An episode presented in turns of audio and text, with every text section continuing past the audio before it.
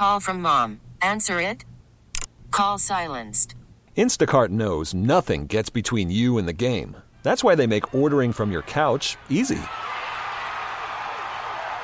Stock up today and get all your groceries for the week delivered in as fast as 30 minutes without missing a minute of the game.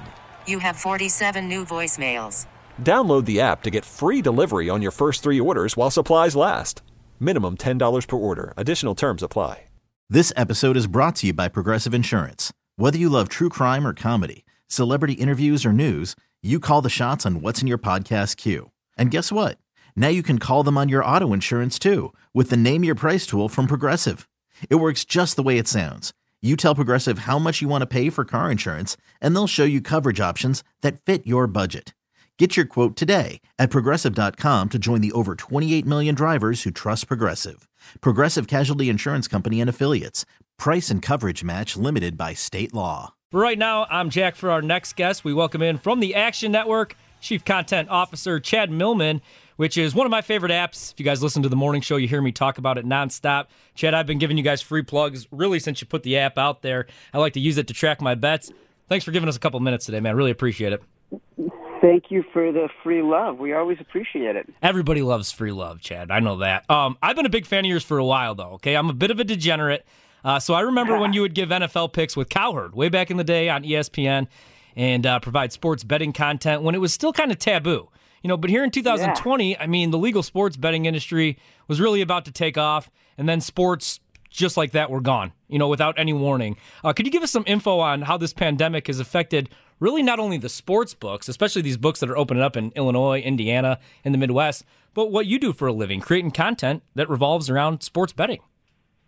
I would say uh, it's probably been not that dissimilar from sort of what the rest of the country is feeling about this. Mm-hmm. Like, you know, for us and for anybody in sports, really, March Madness is such a massive time for, for, for lack of a better term, for customer acquisition, right? Whether you're doing a show on the radio, whether you're putting a show on television, or whether you're trying to acquire customers for sports betting content and information, like March Madness is massive. And for March Madness to get canceled, uh, you know, it was a real punch in the gut. And it took everybody a couple weeks to sort of recover from that and understand the scope and scale of what was happening. And then once you do that, like you get back to it, right? And you're figuring out, okay, what's the content we're going to create and how are we going to entertain people and how are we going to draw people in largely through social platforms um, into what we're doing. And that becomes a mix of you do big things like you do um, a lot of poker. You do a King of the Hill contest where some of our talent, like Worldwide Wob, you know, on on Twitter, who's one of our high-profile NBA guys, and and everyone else on the team, they rank the best 64 players in the NBA one-on-one. They hold a one-on-one tournament on NBA 2K. We handicap every event. We let people sort of play along with us. You do stuff like that, and then all of a sudden, some sports starts trickling in. You're getting a little UFC. You're getting some Russian table tennis. You're getting NASCAR. You're getting golf, and then like the activity starts. And so um, for us, we're actually feeling pretty optimistic now. You mentioned in the in the transition there, like is baseball coming back? Is mm-hmm. hockey coming back? NBA. So now we're focused back on okay, what happens when sports are back? Right, and luckily, you know, the UFC return, we have NASCAR, KBO League baseball, and you guys have been cranking out really good content. Now, did some of your guys because I know that they usually focus around this time, especially NBA Finals, Major League Baseball season. What was that transition like? You know, they're going from talking about Giannis and the Bucks to the Lotte Giants in in you know bag contests and whatnot. I know it's crazy. So, um, what's really interesting, baseball is one of these sports that once you figure out the data sources, it becomes easy to handicap the games. Mm-hmm. And so, for the KBO the data is really extensive and you can find it online. And if you have models that are about sort of park metrics, you know, or about certain players' ERA or how many walks they give up per game, things like that, you can translate those into any league.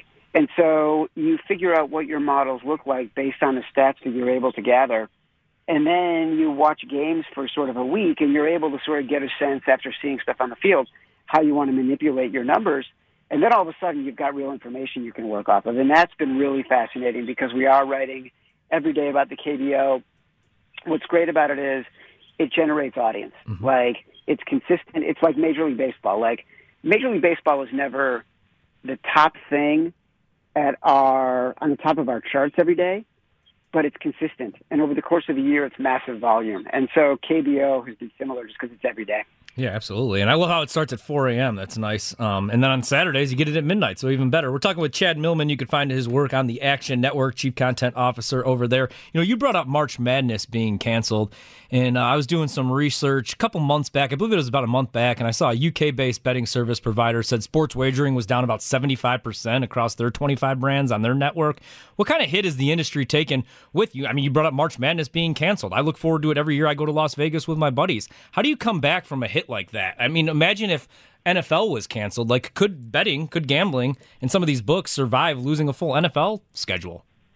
Well, look, it, it, it depends on the book. Mm-hmm. Like, you don't recover from losing March Madness, and we're no different than any business. Like, our revenue will not be what we expected it to be in 2020 because we lost, you know, the biggest moment in sports. It, it's bigger than the Super Bowl for sports betting. So um, you lose that, you don't really make it back, but you certainly scale back. Like almost every sports book I know, like they've gone through some kind of transition where they're keeping people at home, they're furloughing people, they're telling people not to come in, and then as sports ramp up, they're bringing people back in to help make the numbers. I think losing NFL would be a challenge that would be incredibly difficult, not for books to overcome, but it would just massively change the scale of every operation. And the the good news for sports betting, and we see this in our business too, is that there's so much optimism about what the future holds and the states that are coming online. You know, you mentioned Indiana, you mentioned Illinois, like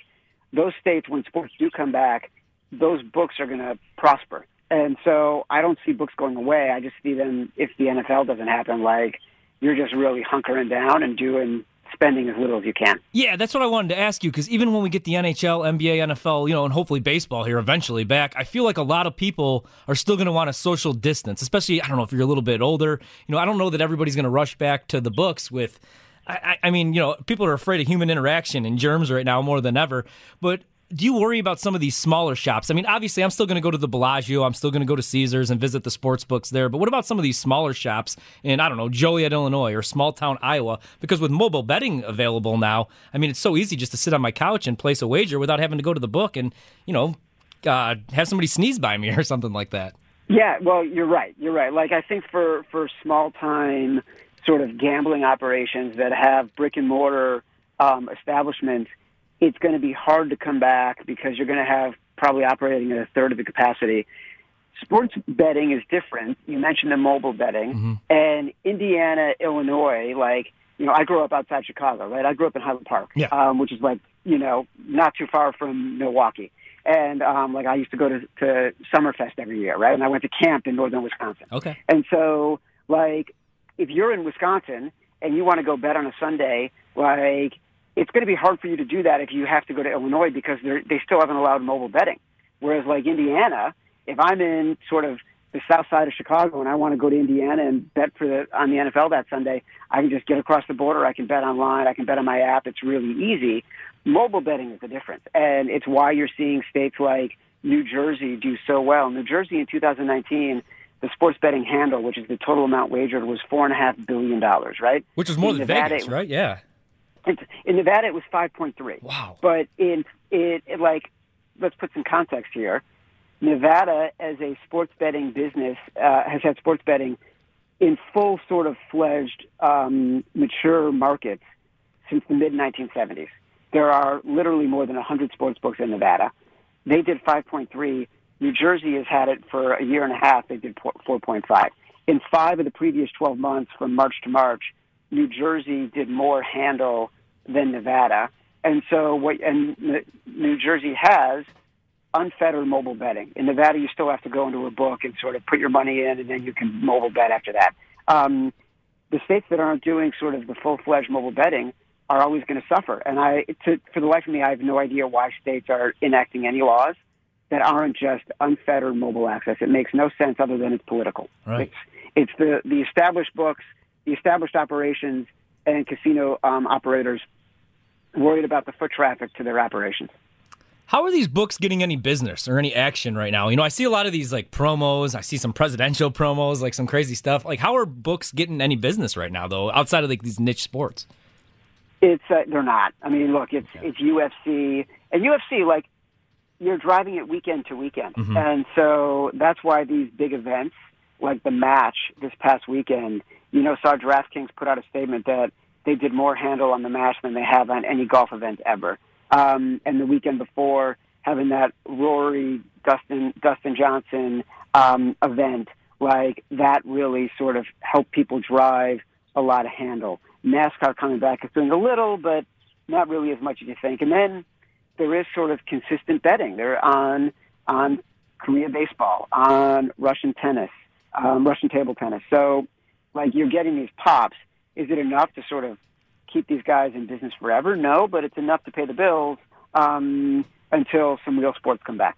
Talking with Chad Millman, CCO over at the Action Network. I mean, the books are going to be fine. Vegas will always be fine, and we're always going to bet on sports. What I worry about is I was so excited for this for this year, and you know, with all this content, this sports betting content, like you guys at the Action Network, what kind of changes have you guys really had to make? Because as far as subscriptions and whatnot, because you guys still have a lot of big names on staff, you're still pumping out great content. But as far as like us, you know, here at Entercom, we had to make a lot of tough decisions, and we lost some of our Yeah. you know some of our talent. So how did what was that transition like for you guys? I mean, you know, uh, you got a company that's rolling. It's going to be a big year, 2020. We got so much sports to bet on. We could do it legally most places, and then just like that, it's gone. So how like what kind of transitions did you guys have to make as far as your company goes? Yeah, those first two weeks uh, after March Madness were really hard, and you had to think about uh, where is the revenue going to come from, and when will it come back. And so we sort of we were very conservative in our budgeting, and we basically said we don't anticipate really making any money until the fall. And we subsequently had to find sort of the money to save against what we saw the revenue shortfalls. And luckily, in in that respect, you know, without getting too into the weeds, because I'm not sure, like, it, who knows what, but about like the nomenclature. But we spent a lot of money on marketing, like, and so if you're not going to be making any money and there's no betting and there's no customers to acquire, you end up being able to save a lot of money in marketing costs, you know? And so we were able to sort of find the balance between not expecting any money to come in and not spending any money on the marketing costs that we had budgeted for sort of this window from March until September. The good news is that uh, in May, you know, you get big events, and a lot of our revenue is driven by, you mentioned promos, a lot of our revenue is driven by customer acquisition for sports books, right? The DraftKings, the FanDuels, et cetera, the MGMs, they know that our customers like to bet. And so they will give us really good offers for customers so they can come uh, read our content and then say, hey, by the way, there's this great offer. Get, you know, two to one if anyone on Team Tiger makes a birdie this weekend. Yeah. And then you sign up, right? And so for us, that has been the UFC fights coming back has been a great driver. The golf coming back has been a driver. KBO, et cetera, et cetera, has been really good for us. And so we end up, you know, making money when we thought we wouldn't make any money. And then um, other sports that are interested in coming back are interested in doing business with us. So, you know, um, horse racing, uh, they want to do business. Poker sites, they want to do business. So we end up finding ways to claw back some money when we really didn't expect to be finding much. Man, that's awesome to hear though, because I watched more horse racing this past month than I have my entire life. I'm becoming a bit of a horse racing expert, so that's good to hear. What's the weirdest wager that you've placed since this whole uh, pandemic? Since we've lost real sports, pretty much, Chad. Oh God, it's it's honestly like, other than I'll tell you, this I don't know if this one counts, but we do these all hands every week. Yeah. uh, with our whole team, just to like keep everyone motivated and together, keep people informed, et cetera.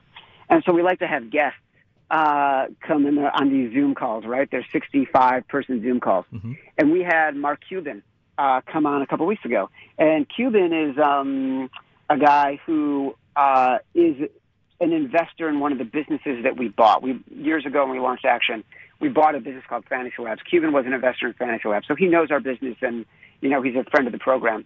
And um, as you can imagine, at a place like Action, there's not a meeting that happens where there isn't a uh, pool of people who are betting on literally how many times I'm going to say the word traction, Yeah. or you know, how long will I talk for. And so um, there was a line on how many f bombs Cuban would drop during the all hands, and I think it was set at one and a half Over? and uh, over. Yeah. Uh, and he dropped uh, two Okay. in like the last answer. and so before that, he had been clean, and then he dropped uh, two f bombs in the last answer. So uh, we all capitalized on that. That's awesome. Well, hey, keep pumping out great content. Again, the Action Network. I recommend it for everybody out there, even if you're not a degenerate. I mean, you guys do great work. Uh, thanks a lot, Chad. Hope to have you again on some sometime soon, man. Thank you, brother. I appreciate all the support. Thanks, man. Appreciate it. Stay safe out there. That's Chad Millman. You can find his work with the Action Network. Again, I recommend everybody download this app. It is tremendous. And even if you don't like the gamble on sports, it's got tons of great information. Okay, picture this. It's Friday afternoon when a thought hits you. I can spend another weekend doing the same old whatever, or I can hop into my all new Hyundai Santa Fe and hit the road. With available HTRAC, all wheel drive, and three row seating, my whole family can head deep into the wild. Conquer the weekend in the all new Hyundai Santa Fe. Visit HyundaiUSA.com or call 562-314-4603 for more details. Hyundai, there's joy in every journey.